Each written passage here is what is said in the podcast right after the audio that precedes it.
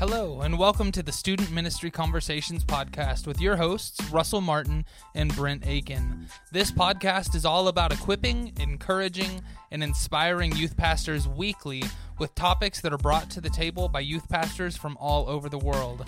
And now, here's your host for this week, Brent Aiken. Hey, and welcome to the podcast. If this is your first time listening to us, we want to welcome you and invite you over to our website, studentministryconversations.org, where you can find all of our previous episodes, show notes, blog articles, and much more.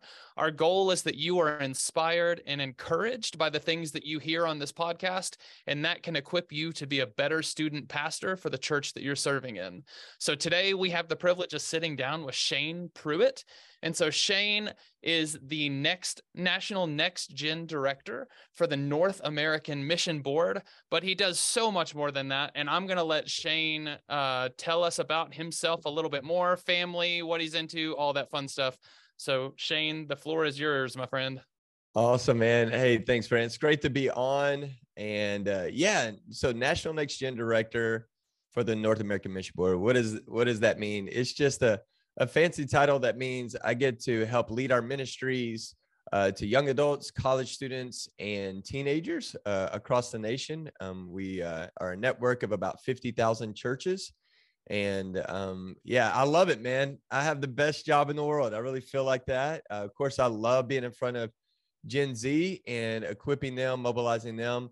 Uh, but really, our target group for our team is next gen leaders so that uh, college pastor, uh, the youth pastor, uh, the volunteer leaders. Really, we want to help encourage, empower, and influence the influencers of the next generation. Um, and so those are our heroes, man. Uh, our our really theme verse is Psalm 145 4, where it says, One generation shall declare the mighty acts of God to the next generation. And so we just want to be a part of that ancient work of God that from generation to generation to generation, one generation's been faithful to point the next generation to the mighty acts of God. So you just fast forward and always say, hey, we don't start anything, we don't end anything. It's just our turn uh, in the ancient story of the kingdom of God. It's just our turn to be faithful so that Gen Z would raise up and point the generation after them to the mighty acts of God. Um, my primary ministry is my family. Have a, a awesome wife named Casey. I am a part of the club that married way, way, way, way over their head. Uh, we've been married 18 years and we have six kids that are 16 and under. So that is a prayer request. Uh, two of our uh, kiddos are our biological kids, which means they just carry my wife and I's DNA. And then we have four kiddos that are very much equally our kids and a part of our family um, that joined our family through adoption. Uh, so we have a son from Liberia, a son from Uganda, and a son and daughter uh, adopted from Texas. Yeah. That's awesome. That's awesome. Very, very cool. And so today we are talking about your new book, uh, Calling Out the Called. And obviously, my first question is what was the inspiration behind the book? Um, and why did you and Scott feel the need to write it? Yeah, yeah. Wrote the book with a, a, really good friend of mine by the name of Scott Pace. Scott Pace is the uh, the dean at the college at Southeastern, and then does a lot of uh, uh, teaching um, at Southeastern Seminary uh, as a professor um, in a lot of the areas of uh, the preaching classes. So yeah, Scott and I, man, we just teamed up together with our good friends over at B&H Publishing and wrote a book called Calling Out the Called, which uh, as of this recording releases in two weeks, but I got my author's copy here um, and that I'm holding. So, so excited about really the inspiration behind the book, a 30,000 foot view is that uh, statistically speaking, um, through the pandemic, you have more people leaving ministry than entering ministry. Um, and then even before the pandemic, the pandemic has made these statistics probably even, you know, more doom and gloom. But even before the pandemic, uh, there is currently more Protestant ministry leaders over the age of 65 than under the age of 40. And, and praise God for our older, seasoned ministry leaders um, that have a lot of wisdom, um, have a lot of experience. Um, but we don't have as many coming up under the age of 40. In fact, uh, Barna Research tells us less than 15% of all Protestant ministry leaders are under the age of 40, only less than 15%. So if we were like a baseball team, what we say, if we were like a baseball team, uh, we don't have much of a farm system coming up. So we got to be very intentional, high priority that those of us that are currently ministry leaders are calling out and equipping and discipling the next generation of ministry leaders. So that's why we wrote this book, Calling Out the Called, Discipling Those Called to Ministry Leadership. Well, and like you said, your main goal for this is not necessarily reaching out to students but that is also kind of in the in the way you kind of described it the farm league. And yeah. so obviously with student ministry i want to tackle that side of it as well. But let's first off go into because uh, i think this is, could be a really interesting uh, direction to go for a second as well. Uh, for the people that are in student ministry or are in college ministry right now that are looking at being a pastor down the road. And i hate the term be a real pastor and every all student pastors joke about that. But yeah how do how do you work to equip or how do you work to prepare the ones that are already in ministry but they're on the verge of like man with how with the current world that we live in i don't really want to be a senior pastor because man it's it's crazy right now. I yeah. mean i could i could lose my job over something i say. I could i could lose my uh, i could lose my i mean literally my career mm-hmm. off of saying the wrong words because everything's live streamed and everything like that. So how do you prepare uh ones that are looking into it as a potential future option but maybe are kind of on the fence? Yeah of course. Yeah i would say hey if you're in a ministry leadership role or you're serving you know whether you're um, you are a senior pastor or you are for lack of a better term support staff you know you're a worship pastor you're a youth pastor you're a college pastor executive pastor um, maybe you're a, a bivocational leader in your church or maybe you're a volunteer ministry leader and you are faithful lead, faithfully leading a discipleship group or a sunday school class or a small group and you're content in that and you're fulfilled in that and you go man this is where god's got me then I'm going to say, praise the Lord, do that, be all in. You know, um, if you're a youth pastor that goes, you know what, I'm, I really believe that one day that God's calling me to be a lead pastor, or one day, um, you know, um, God's calling me to plant a church, um, then I'm going to say, hey, that's great. The Lord's in control of all of that. So I want to say, hey, be faithful where you're at, be all in where you're at. Um, I, I don't think we do ourselves any favor and we don't do the ministry in a, any favors that we're currently in if we're always kind of looking for what's next you know what i mean and i feel like sometimes that's probably one of the biggest mistakes we make is we're always kind of looking around like what's next what's next you know um, and, and i kind of joke a lot of times if i'm speaking at a conference uh, sometimes i'll have a leader come up to me and go hey man my ministry is going so good we're reaching you know a ton of students we're baptizing a ton of students it's going so good it's amazing. I'm like, man, praise the Lord. And they're like, hey, but I, but I'm looking for other opportunities if you know of any. And I'm like, no, hey, if the Lord opens that door, praise the Lord. God's sovereign. I believe God's providential. Uh, nothing happens without His yes and amen in that.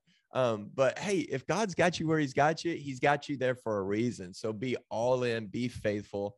And also want to encourage you too. Like uh, you joked about it, you know, I hear it all the time too. I think I haven't made a post about this last week. Is like, hey, I even tell people, hey, don't ask youth pastors or college pastors when they're going to be a real pastor. They already are a real pastor. They're just serving in that role because that's what God sees fit. And it's a uber important role. Hey, when statistics tell us that 77% of all Christians surrender to Jesus as Lord and Savior their life before the age of 18, then our next gen leaders are not primarily entertainers. They're not primarily uh, uh, you know organizers of the calendar.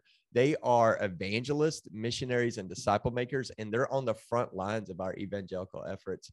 So i want to say hey if you believe god's calling you um, to be a senior pastor then praise the lord he'll work that out he'll open those doors you continue to grow and mature and walk deeply with the lord and prepare yourself um, but be all in where you're at um, somebody once told me this whenever I was 25, um, newly in ministry. I was a, a new student pastor, just got married. Uh, all of those life changes were at one time. Uh, became a full time student pastor uh, and got married all within the same year, you know.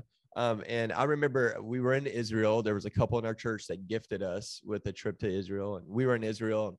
Um, I saw a pastor walk in uh, who is a, a well known pastor. If I said his name, probably most of your listeners would know who he was he walks through the uh, lobby and especially at that time brent like pastors for me were like athletes. I was like, oh, they're so and so, you know, like just kind of starstruck. My wife's like, he's just a man. And I'm like, oh, girl, you don't Pull get out it. your right? baseball cards. yeah, yeah, yeah, yeah. I was like, I'm Yeah, gonna open my Bible card. for him to sign it. You know, as weird as that is. you know? So, no, uh, but he goes into the elevator, and Brent, I to- I did the total creepy thing. I was the one that ran and like stuck my arm through the elevator before it could close, got in with him. And uh, I remember I introduced myself and I said, Hey, my name's Shane Pruitt, 25 years old, full time student pastor, newly married. Uh, what advice would you give me? And uh, Brent, never forget what he said. He goes, Hey, you said you're married. Uh, so pastor your family first. Um, if like if That's you can't good. pastor your family, you can't pastor the family of God. Um, if and if uh, ministry becomes your mistress and you lose your family over it, then you'll lose your ministry too. So pastor your family. That's first. good. Yeah, and then That's the second thing he said was so good, man, and I've never forgotten it. It's written in my Bible, and I've shared it a thousand times over with other leaders. And he said this, and I thought this was such good advice. He said, "You focus on the depth of your ministry, and let the Lord take care of the width and platform of it." And I thought that was so good. What he meant by that is like, hey, just focus on walking intimately with Christ be faithful where you are, dig in deep roots, and then let the Lord take care of the width and platform and where where it goes from there. And so I just want to encourage all people to do that. And that's the same advice I give a 16 year old. If a 16 year old at camp or whatever says, Hey, I feel God's calling me to ministry, um, what advice do you give me? I'd tell them that you focus on the depth of your ministry. Let the Lord take care of the width and platform. Because the most important thing you can do for a teenager who feels called to ministry leadership is to really help them develop deep, good, consistent spiritual disciplines. Um, because I think that's even where we get in trouble sometimes is that we'll focus on their gifts and talents.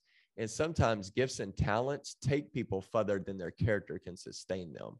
And I think that's how we get in problems today of people, moral failures, people burning out, people, you know, even ministry leaders walking away from the faith is sometimes those gifts and talents put them on platforms and stages that their character and integrity wasn't ready for. So I just want to say, hey, I want to encourage you if you're listening, hey, you just focus on the depth of your ministry. Let the Lord take care of the width and platform. Because I think our flesh gets it backwards. We always want to shoot for the platform, right? Like Brent, that's probably one of the number one questions I get from youth pastors sometimes, especially at a conference or a camp. They'll say, Hey, how do I, you know, how do I get to preaching that camp, you know, this camp? How do I start speaking at conferences? How do I do this and do that? And I'm like, hey, if that's the Lord's desire, He'll open those doors. Just be faithful where you're at. The platform is not the goal. Walking deeply with Christ and being obedient is, you know. Yeah, without a doubt. I would totally agree. Um, and then the thing is, is also with that is, um, I think the other thing that kind of goes hand in hand with that is you have to be um committed and you have to be dedicated with God what God gives you Mm-hmm. um before God's going to expand what he gives you. And that I mean that's a time tested thing throughout all of scripture. So if you're a youth pastor of a group of 10 and you're like, "Man, I want my I want to be in a church with like 150 students." Well, you better Mhm. be really diligent with those 10 first. yeah. And Yeah, no so that is uh, Yeah. you I kind of already thought about touched that, Brent. In that same vein, I remember just even being in, being in Bible college, you know, there would always be, you know, other students that was like, well, I, you know, I know God's just called me to be a mega church pastor one day, you know, and then, and I, and I don't even think they know what they're talking about because even the headaches that come with that, you know, like that, I, I speak in a lot of those churches now and friends with a lot of mega church pastors.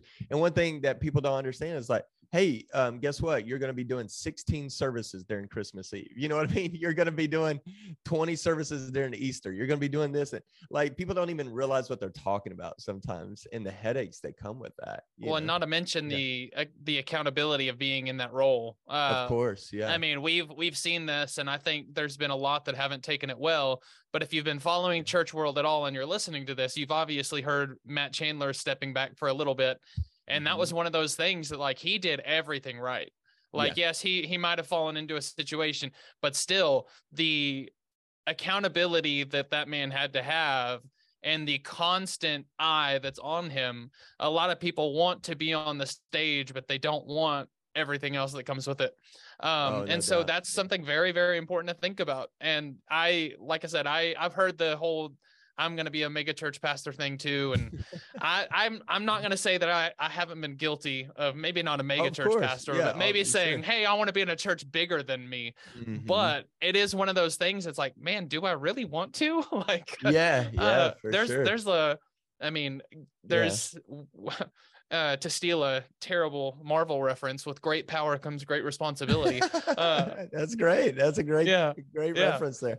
Hey, Brent, in that same vein, you know, and I don't want to chase rabbits, but I think it's relevant to what we're talking about, you know, with accountability, walking intimately with the Lord is, um, you know, not too long ago, I heard uh, a counselor give a, a talk at a, a Christian leader conference and uh, he was talking about accountability and he has uh, done counseling for over a hundred ministry leaders that had moral failures.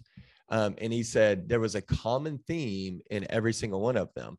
And he said, I bet you know what it, I bet you think it's accountability, that none of them had accountability. And he goes, that wasn't it. He goes, in every ministry leader I've talked to, every single one of them had accountability pastors or accountability groups or accountability friends. He goes, the common theme in every single one of them was walking intimately with the Lord. They had gotten away from walking deeply with Christ, and ministry just turned into a job for them. Or even Bible, the Bible just turned into a tool for writing sermons and books instead of something that was, you know, bread for them to partake of every day. And so I thought that was interesting because I was like, even in accountability, you got to have accountability. That's good. But if your heart is not right, you can work around those accountability walls, or you can just Yeah. flat out lie to your accountability partners. Yep. Um, and he said, but the common theme in every single one of them is they got away from walking deeply with Christ, and everything around them just became a job. You know, yeah yeah. so no that, i think that's super important and that goes hand in hand with the whole uh calling out the youth pastors Yeah. and the children's pastors and worship pastors that are already in or maybe the volunteers that are just listening and they're like hey well you know I, I i've been volunteering for a while but i kind of feel like this is something that god's calling me to do there's a lot Yeah. to take into consideration as far as that but then also uh like i said we're we are going to go towards the student side of it as well Yeah. and you've already kind of touched on this a little bit, but I want to make sure we don't have anything else to kind of throw towards this. Um, how do you go about challenging students to accept the call that they have on their life? Yeah, I love that. And I love this conversation, Brent, which is really the heart um, behind the book of like going, okay, calling out the next generation of ministry um, leaders. And so, really, the book and uh, the resources that um, we put together at NAMB, we've also put together a landing page called, and it's just callingoutthecall.com, which is already available. And that's really to equip the equippers. Um, and on that page are nine videos uh, that Scott and I do. And then uh, on a couple of them, we have a friend with us, uh, Catherine Renfro, uh, to speak to um, the side of uh, girls and women being called to ministry leadership. Um, and so there's nine videos on there that's really to equip the equippers. And then each of those videos has a mentoring guide that goes along with it. Uh, to help you walk with young people who feel a calling to ministry leadership. Because Brent, what we found is sometimes like if you go to a camp or a conference and there's a special sermon or a time where there's a calling out the called, every time I do that, um, and I love to do it nearly at every event I do, is every single time I'll have a pastor or a college pastor or youth pastor go, Hey, I just had 10 students surrender to ministry or five students surrender to ministry. I really don't know what to do with them. So this is a help to go, Hey, here's what to do with them. It's also for the person that goes, Hey, I just surrendered to a call of ministry in my life. So now what? What's next? And so these are to help with those next what. But yeah, if we go back and go, okay, well, why um, do we not see as many young people surrender to ministry as as used to? Um, and I mean, that's a very real, um, very real thing. You know, uh, I speak in chapels at a lot of Christian universities. And uh, just in the past month, I've preached at two of them, and one has over 5,000 students on campus, but only about 50 in their school of ministry. Uh, another one has over 4,000 students on campus, and they only had 41 in their school ministry. So a lot of young people aren't going into ministry leadership anymore. And they, so the question is why? Well, I believe this God hasn't stopped calling people. I think we've stopped asking people to consider if they're called. Like, I don't even think it's on their radar. Um, so we got to get back to doing that. I think this is one of those things where we have not because we ask not. Um, so one of the simplest ways we got to do it is back in our local churches, we start got to start giving a regular invitation um, on a regular basis, whether it's Sunday mornings or in our Wednesday night student ministries, to really have students consider is God calling them to ministry leadership? I mean, think about this. We, we'll do it at youth camps, we'll do it at conferences, um, but when's the last time um, that you've done it at your local church? When's the last time you've done it on the Wednesday night? So I believe this is one of those areas where almost we have not because we ask not. And then one thing, a practical thing I always encourage leaders to do too is to share your testimony of when God called you to ministry leadership. If you think about it, we're always sharing our testimony of how we came to know the Lord and started following Jesus, but we never share our testimonies of our calling to ministry. And so I want to encourage people, hey, just talk it up, share your testimonies of when God called you to ministry. Have other leaders share about how God called them to ministry leadership and have it ever in front of those students and let them hear that. And then I always ask this too is like, what are some serving opportunities uh, in your ministry? And so I'll, I always say, consider what do you currently have adults doing that really teenagers can be doing now i know uh, the media thing is like well i don't want to lose my adults I'm, I'm always begging for more adult volunteers and i'm like hey no no no just change their focus change the paradigm and so instead of having maybe john run the soundboard hey we're here's sam he's 15 he's really interested in that so start having Sam run the soundboard, but John is teaching Sam how to do that. John is discipling him. That's that life on life. There's a common interest there, the soundboard. So now instead of having the adult do that, have a teenager do that and have that adult pouring into them. Because also I've found that a lot of times calling will reveal itself through serving opportunities. So, hey, have students serving, give them high positions of serving in your student ministry. Will they mess up? Yes. Uh, will they run late? Probably. You know, will they uh, make mistakes? Yes. But that's what discipleship's all about. That's what maturing's all about. And often, if you have students serving on a large scale, um, calling will reveal itself through serving because you'll have that student go, Man, I love serving the body of Christ. I love serving this ministry. I love being a leader. I feel so fulfilled in that. And you go, Well, hey, well, maybe God's calling you to, to do that with the rest of your life. Maybe God's asking, calling you to give your life away to being a leader in the church.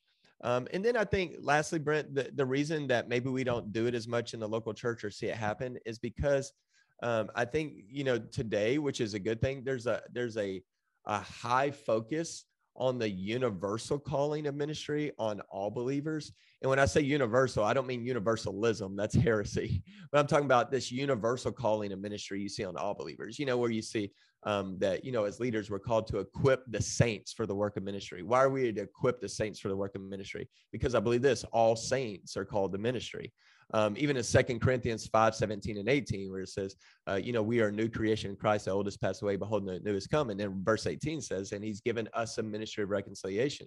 So when Paul writes that, he's not just writing that to the pastor elders of the church, he's writing that to the whole church. So the, the teaching there is this if you are a new creation, you are called to a ministry of reconciliation.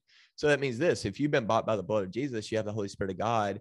We are all called to ministry. We're all called to know Jesus, make Jesus known. And so that's where we have that language, right? Every member a missionary, every member a minister, and all of those things are true. And so you see that universal calling on all believers to know Jesus and make Jesus known, to love God, love people, make disciples. We're all called to that. And so I think we put a high focus on that, which is good. Yes and amen. That's biblical. But one thing we've got away from is there's also another calling you see for believers in the Bible. And that's what I would call a unique calling on some.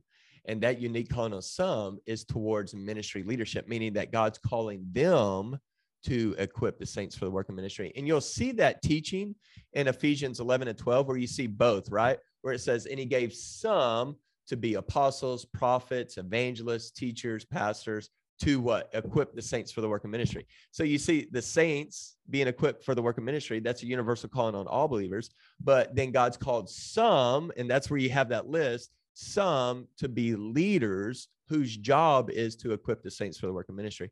So I want to say we got to do both. We got to call out every believer to go, hey, you're all called to know Jesus, make Jesus known.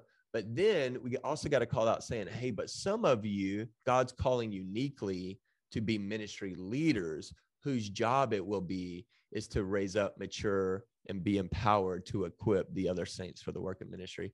And so I want to submit that we got to get back to that calling too, because I think that's the one we've gotten away from on, on a large scale in the church. Yeah. Yeah, that's that's really good. Um, I wanted to go back a little bit to something you said, and I think there's a lot of prevalence in this. Is a lot of times, and I I I myself am guilty of this as well.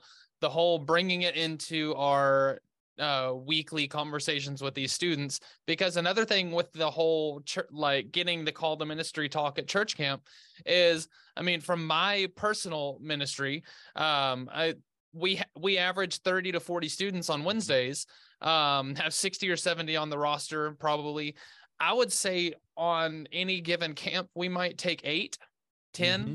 Yeah. Um, and so you're missing out on a solid three quarters of your ministry at least. Great word, Brent. Yeah. Um, of course. With not getting them the opportunity to go. And, and now, granted, some of the kids are like, yeah, I don't want to go to church camp because like I just come because my friends come. But mm-hmm. then there's others that can't come because their parents can't afford it or they can't come because they have jobs or anything else. Yeah. And so if we aren't doing those call to ministry opportunities in our youth ministries as well, we're missing out on a large majority of the students that we're serving on a weekly basis. Absolutely. Um, yeah. And, you know, and, and I think, you know, when we've talked about this before, you know, I've had pastors or college pastors or youth pastors go, oh, well, I usually have those in one on one conversations, you know, so I'll see something a student um, I see leadership there. I see a, a, love for the Lord, the church. So, you know, I'll take them to Starbucks and, and have that conversation. Hey, if you consider maybe God's calling you ministry, and I'm like, yes, amen, do that. That's awesome. I love that. But sometimes I think also God is calling people to ministry leadership um, that we don't consider um, because I think sometimes, and I joke about it, but I think it's true. I mean, I was guilty of this too. Is I think sometimes in our flesh a little bit is we just only assume the students we like a lot are the mm-hmm. ones called to ministry leadership. You know what I mean? And so God may be calling the student that drives us crazy to ministry leadership because I look back now that I've been in ministry 20 years, is some of the guys and, and girls that are in full time ministry are the ones I look back and when they were teenagers in my student ministry, I would have never picked them out to be the ones to do that. You know what I mean? Like they were the ones driving me crazy, or they were the ones that we were out at youth camp at night with flashlights looking for because they snuck out of the cabin. You know what I mean? But God had a plan for them that was bigger than my plan for them, right? And so I always say, hey, when you're doing, yes, have those individual one on one conversations. But like what you're saying, I love that. If you will cast the net, and I'm not saying every Wednesday night, um, but maybe once a month or once a quarter, if you're casting that net largely, God may call some people to ministry leadership that you wouldn't consider, or maybe you would never have that one on one conversation yourself. Um, but God reveals a calling just through the opportunity. Yeah. No, I, I definitely agree. And the thing is, is I think another aspect of our um, kind of picking out students that are called to ministry, like you just said, I think another issue is kind of it can kind of fall to pride.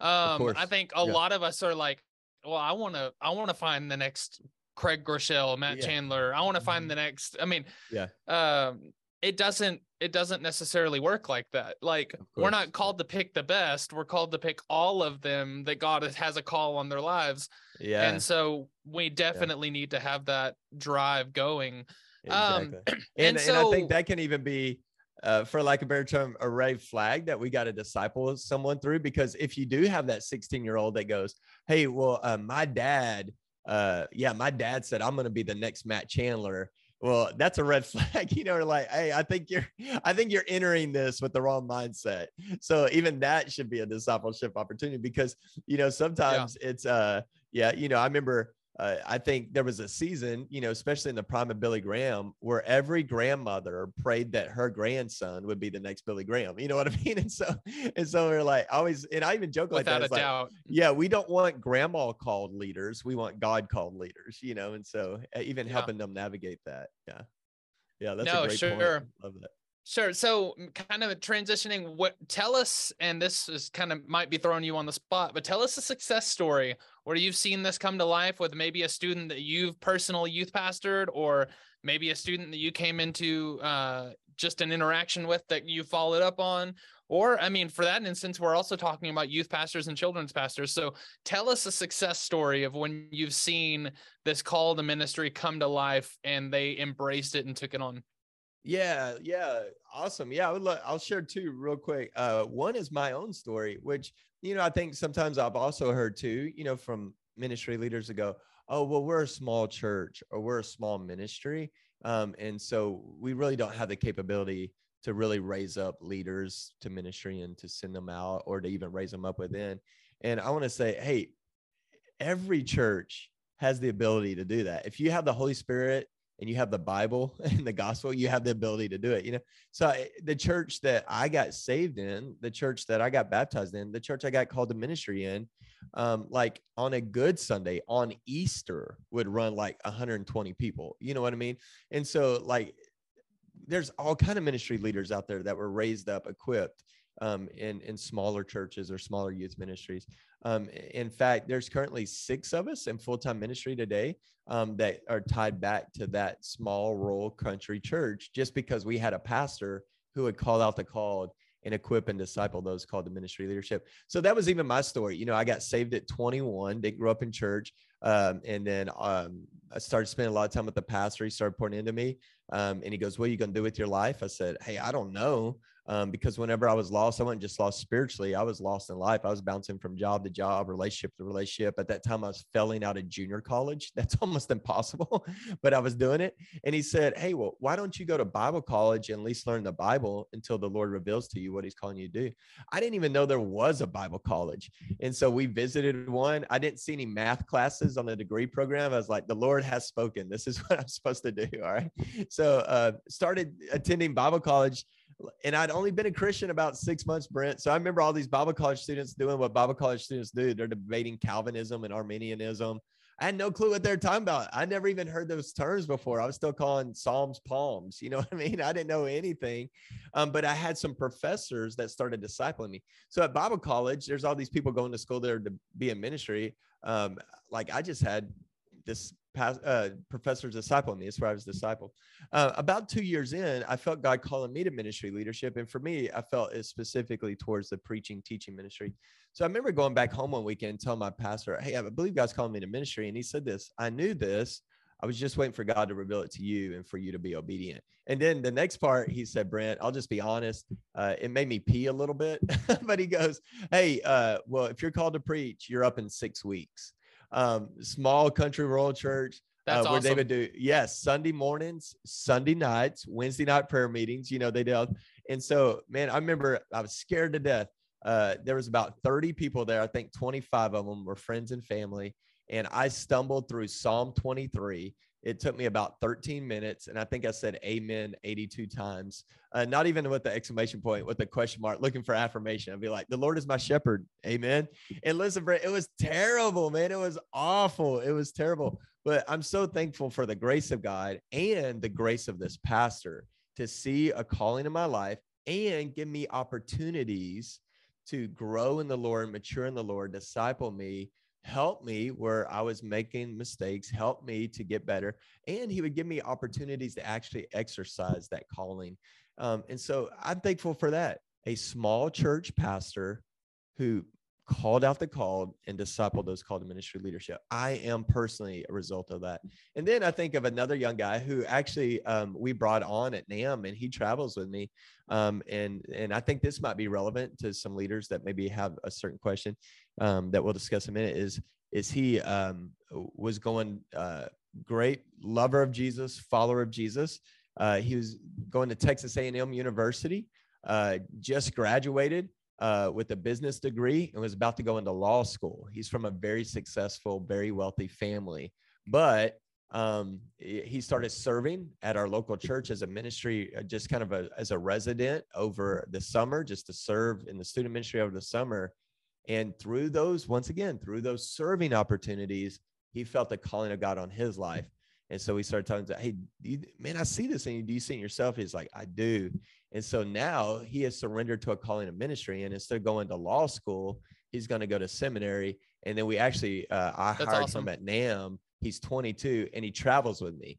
And so he goes, man, I feel called. And for him, he feels called more to that itinerant ministry um, and feel called maybe to be a youth pastor or a senior pastor, maybe in the itinerant ministry, still kind of navigating that. And I go, hey, well, hey, yes, go to seminary, but also travel with me, learn behind the scenes. We'll, you know, we'll have a lot of conversations on the airport and traveling in the truck and learn on the field. Um, and I remember, Brent, and this is another question I get a lot of times from youth pastors or college pastors. Hey, um, you know, what do you do when a student surrenders to a call of ministry and they go home and tell their parents, but their parents had other dreams for them and other plans for them? How do you navigate that?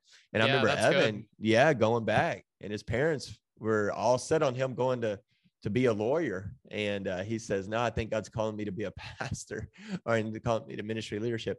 And uh, yeah, he had to kind of almost in a sense walk his parents through that. And I had to help with that. And now they support him. Now they're excited, they're encouraged, they support him. But at first, it was a shock to the parents. So sometimes when you're working with teenagers and college students and they feel a calling to ministry and they go home and maybe they get their parents aren't that excited about it. So sometimes not only are you discipling those students, but you almost have to disciple those parents in that calling too. Yeah.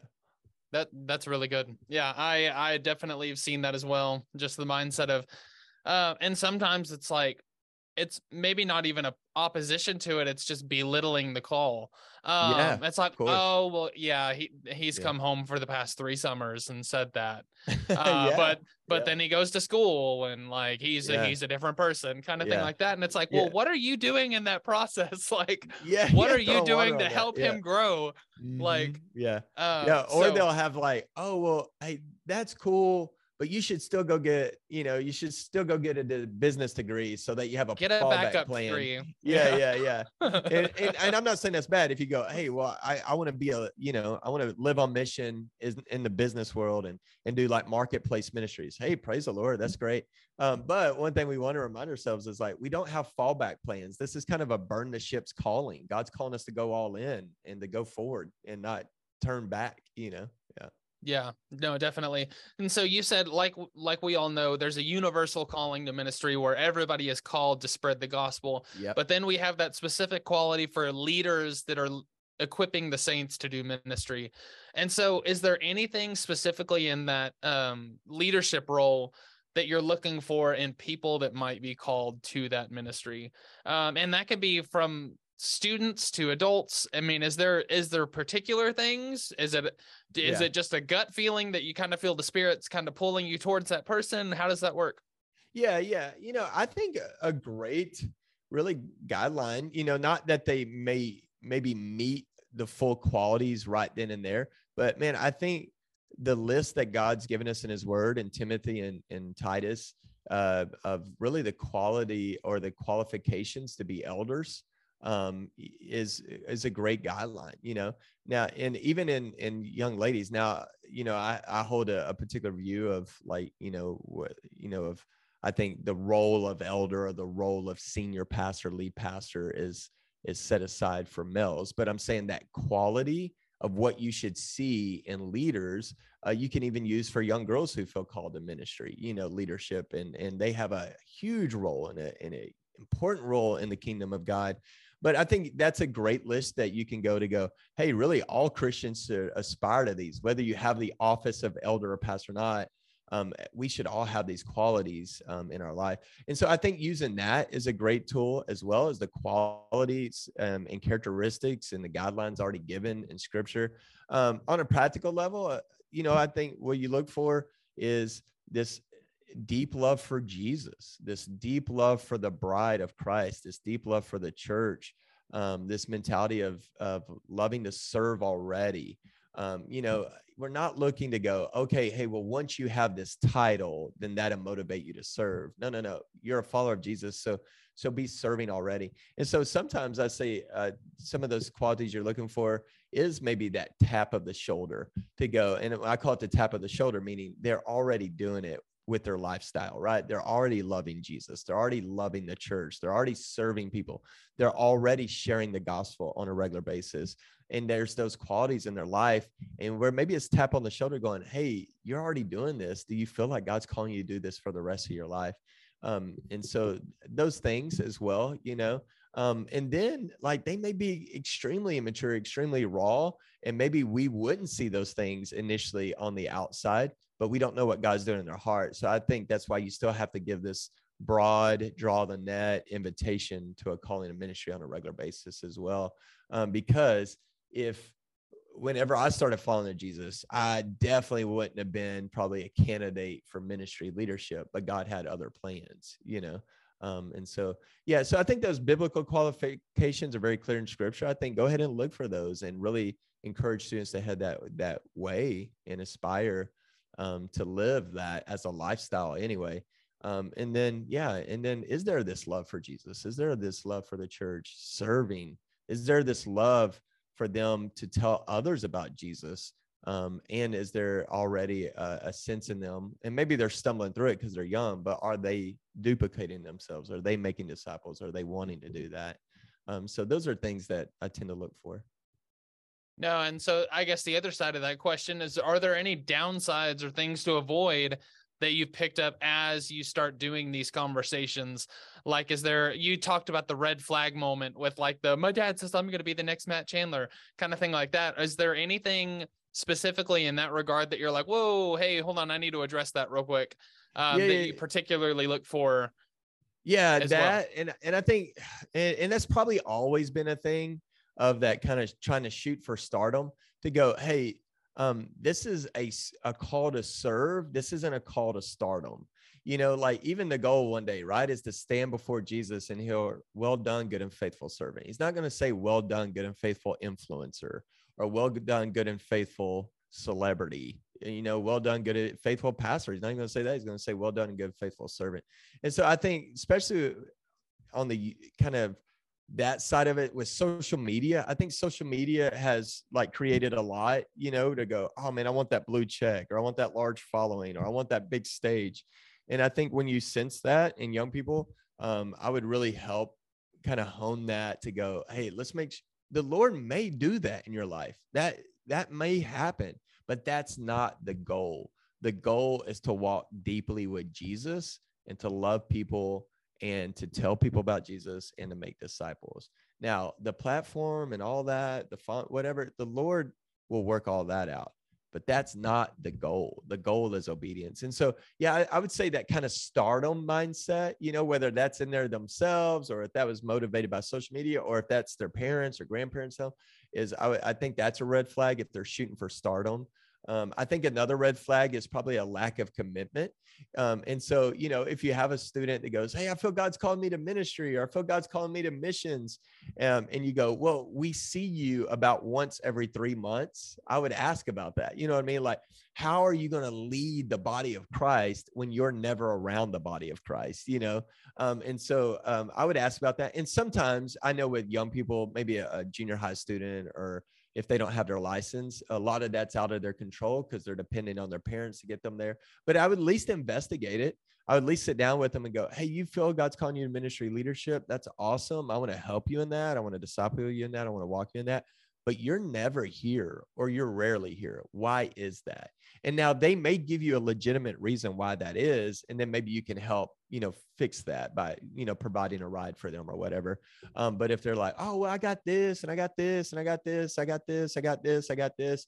To me, what that's saying is, hey, all of those other things take priority over gathering with believers and being a part of a local church. So, how are you going to help lead a local church when the local church is about the 20th thing on your priority list? So, those are those are typically two quick red flags I think you can find in young people. Yeah. Yeah, no, I I totally agree with both of those. And so as we're kind of getting closer to wrapping up here, the last question topic wise for the pastors uh, or student pastors that might see this as part of their ministry that's a weakness, what would you recommend that they start with? Yeah, yeah. I would say I know it sounds so Sunday schoolish, um, but uh, I would just say start with prayer because that's what Jesus did. You know, I love, um, you know, Matthew 9. We all know those verses, Matthew 9, 37, 38. Uh, and that's the one where you know Jesus looks upon you know with compassion, and he says the harvest is abundant, but the workers are few. So that's exactly what we're talking about and calling out the call is we're calling out more workers, we're calling out more leaders because the, the harvest is plentiful, especially with Gen Z. Um, you know, when you got only about 20% of the 72 million Gen Zers who live in the United States, only about 20% are connected to the local church. Um, so that means you got about 57.6 million Gen Zers who are spiritually lost or not connected to the local church. That's a big harvest. That's a big mission field, you know? And so we say the harvest is plentiful, but the workers are few. So Jesus says that. Um, but then in verse 38, he says, therefore, he doesn't say write a book. You know, I wrote a book. He says, he doesn't say write a book. He doesn't say start an initiative. He doesn't say, hey, start a new plan or pipeline. He says, therefore, pray. That was his first thing pray to the Lord of the harvest to send out workers in the harvest. So here's what we believe that the workers that will be sent to the harvest are currently in the harvest. And we got to call them out. We got to equip them, disciple them to send them back into the harvest um, to raise up more. And so I would just say, start That's with good. prayer. Yeah, start with prayer. P- plead with the Lord of the harvest. Lord, raise up more ministry leaders.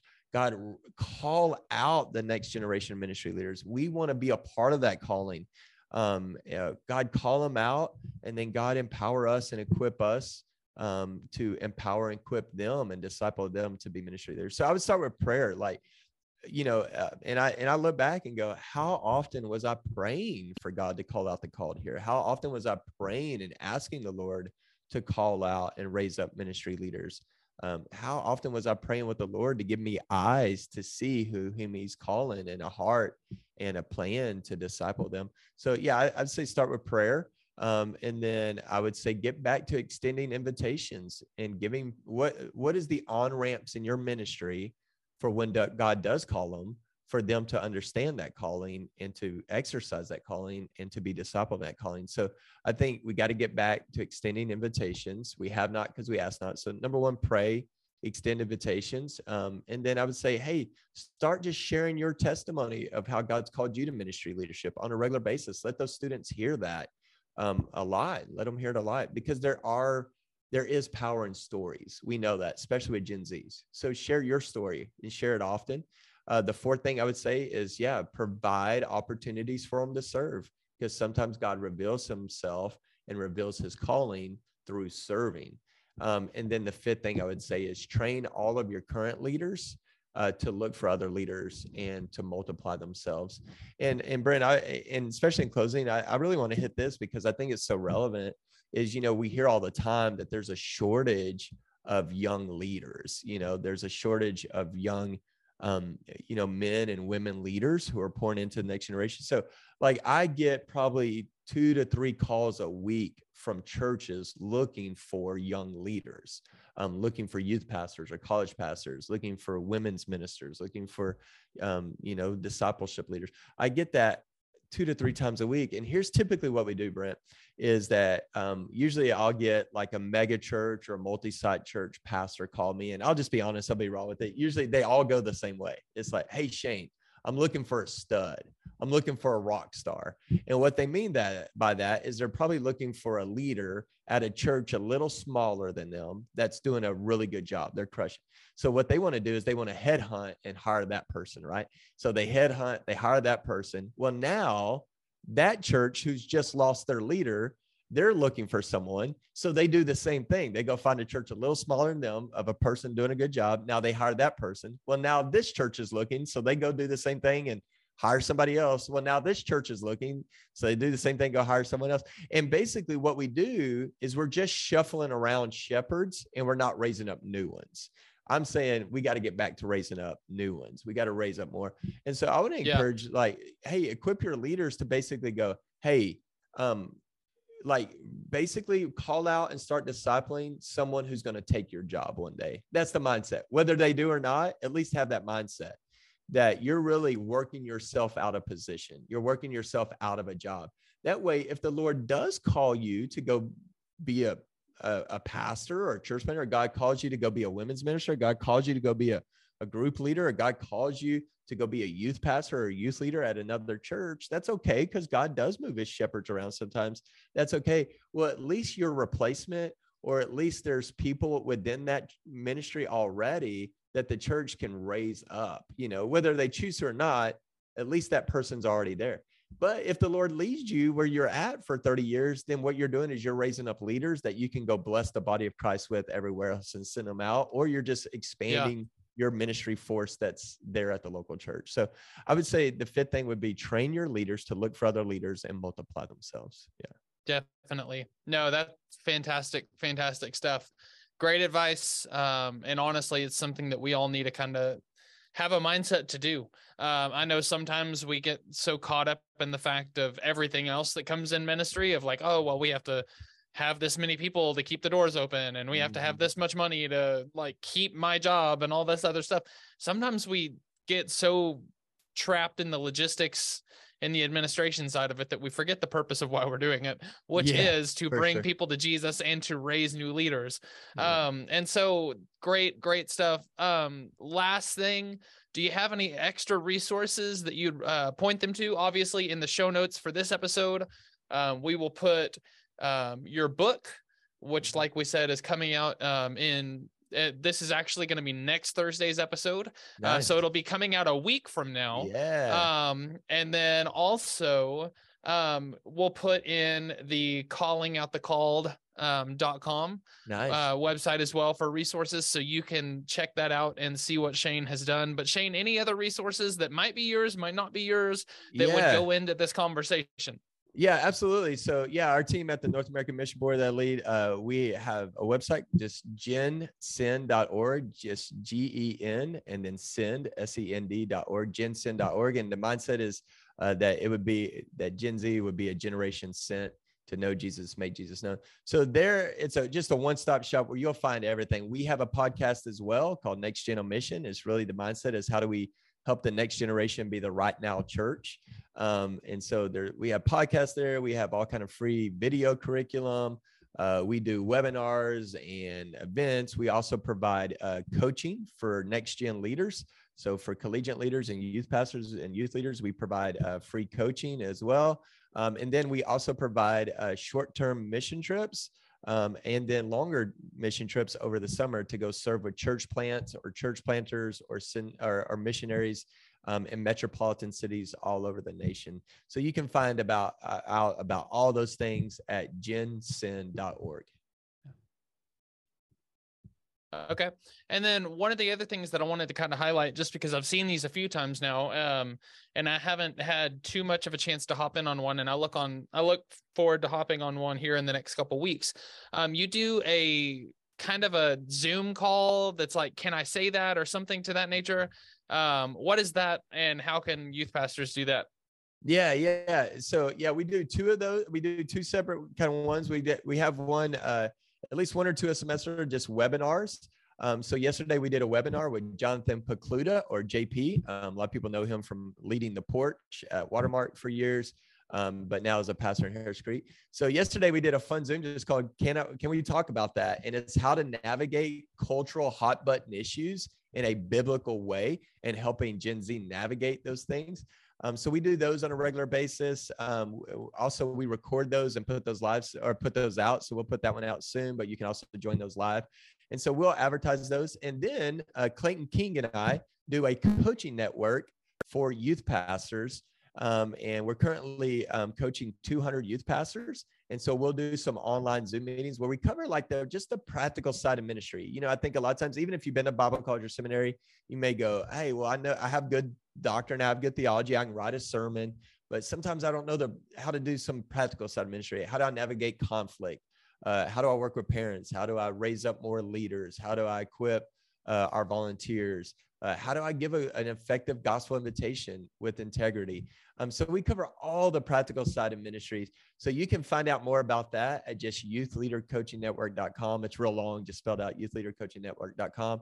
And what we do is we do those online. And then twice a year, we actually gather in person at our building in Alpharetta, Georgia um, where we just spend two days. Clayton and I spend two days with youth leaders, just pouring into them. And what's great about that is because of the giving of uh, so many Southern Baptist churches, all you have to do is get yourself there. And after that, we take care of everything else the food, the hotel, the swag, the resources. And it's just two days of coaching um, with Clayton and I. So yeah, check that out at youthleadercoachingnetwork.com. Is I tell you, Brent, it's become one of my favorite things to do. And this goes back to what we've been talking about you know, for the last 45 minutes or so is I really believe this healthy leaders are more apt to lead healthy ministries. And so we just want to help equip uh, youth pastors and college pastors to be healthy leaders. Yeah. Yeah, no, definitely. And this, ironically, this goes so hand in hand with the uh, number of different lessons or number of different episodes that we have coming down the pipe. So, which is. I'm excited about. Um, nice. But it's a great topic, and it's something that we really, really need to um, kind of have a focus on. And so, lastly, um, how can people connect with you on social media? Where can they find you? I'm going to put Shane Pruitt, uh, your website. I'll mm-hmm. put that in uh, the show notes as well, shanepruitt.com. But how yeah. else can they reach you on social media and everything else? Yeah, sure. Yeah. On Instagram, Twitter, um, TikTok, it's just Shane uh, underscore Pruitt, P R U I T T 78. And then on Facebook, it's just Shane Pruitt. So, yeah, uh, love to connect with you on there. I put out a lot of resources, videos, just statements, quotes uh, on there as well. And then anything that we do, like as a new resource or an event, that um, you can be a part of. I always post those on my social media as well. So yeah, yeah, follow me on those channels just to uh, yeah get a hold of some of those resources. Yeah. Awesome, man. Well, Shane, it's been a privilege. It's uh, great to have you on the show. Thanks for your heart for what you do. Uh, man, I am hoping that uh, the youth pastors that hear this episode are encouraged by what you've had to say. Um, and in that regard, that's all we have for this show. Um, did you know that you can now support our podcast by becoming a member of our Patreon? You can go to patreon.com slash talk student men and you can check out how to sponsor our show as well as the different perks that come from being a member. Um, if you can't support us financially, that's totally fine. And I, I realistically, we really don't um, care. Uh, we want you to be active listeners, and that's all we can ask for. Um, you can help us to get the podcast out to the greater student ministry audience uh, by sharing this with your friends. If there's an episode that sticks out to you, maybe Shane said some amazing things like he did in this episode, you can tag your friend, tag this episode, and tag us at Talk Student Men so we can be a part of the conversation. And then finally, just like Shane, if you'd like to be a if you'd like to be a guest on this show in the future. Um, we'd love to set that up. And so you can reach out to us on social media or send us an email podcast at studentministryconversations.org. And we'd love to set up a time that you can come on the show and talk to us. Um, man, Shane, this conversation was awesome. Such a great topic, such an awesome uh, person. I have followed you for a while now. Love what you do uh, for not only next generation, uh, but for the kingdom. Um, you definitely have a extended reach. Um, and you are one of those that has made it to a higher platform and man you you definitely lead that well um, so from youth pastors thank you for what you do um, and like I said, we hope that this is a um, conversation that many can listen to and um, find great insight from because, uh, man, what an episode, chock full of wisdom. Um, and we can't wait for people to hear it. Thanks, Brent. Thanks for having me on, man. It's true honor. And, man, all glory to God. Thank you. Yeah. All right. Well, until next time, we hope that you have a great week and we will hope to see you next week.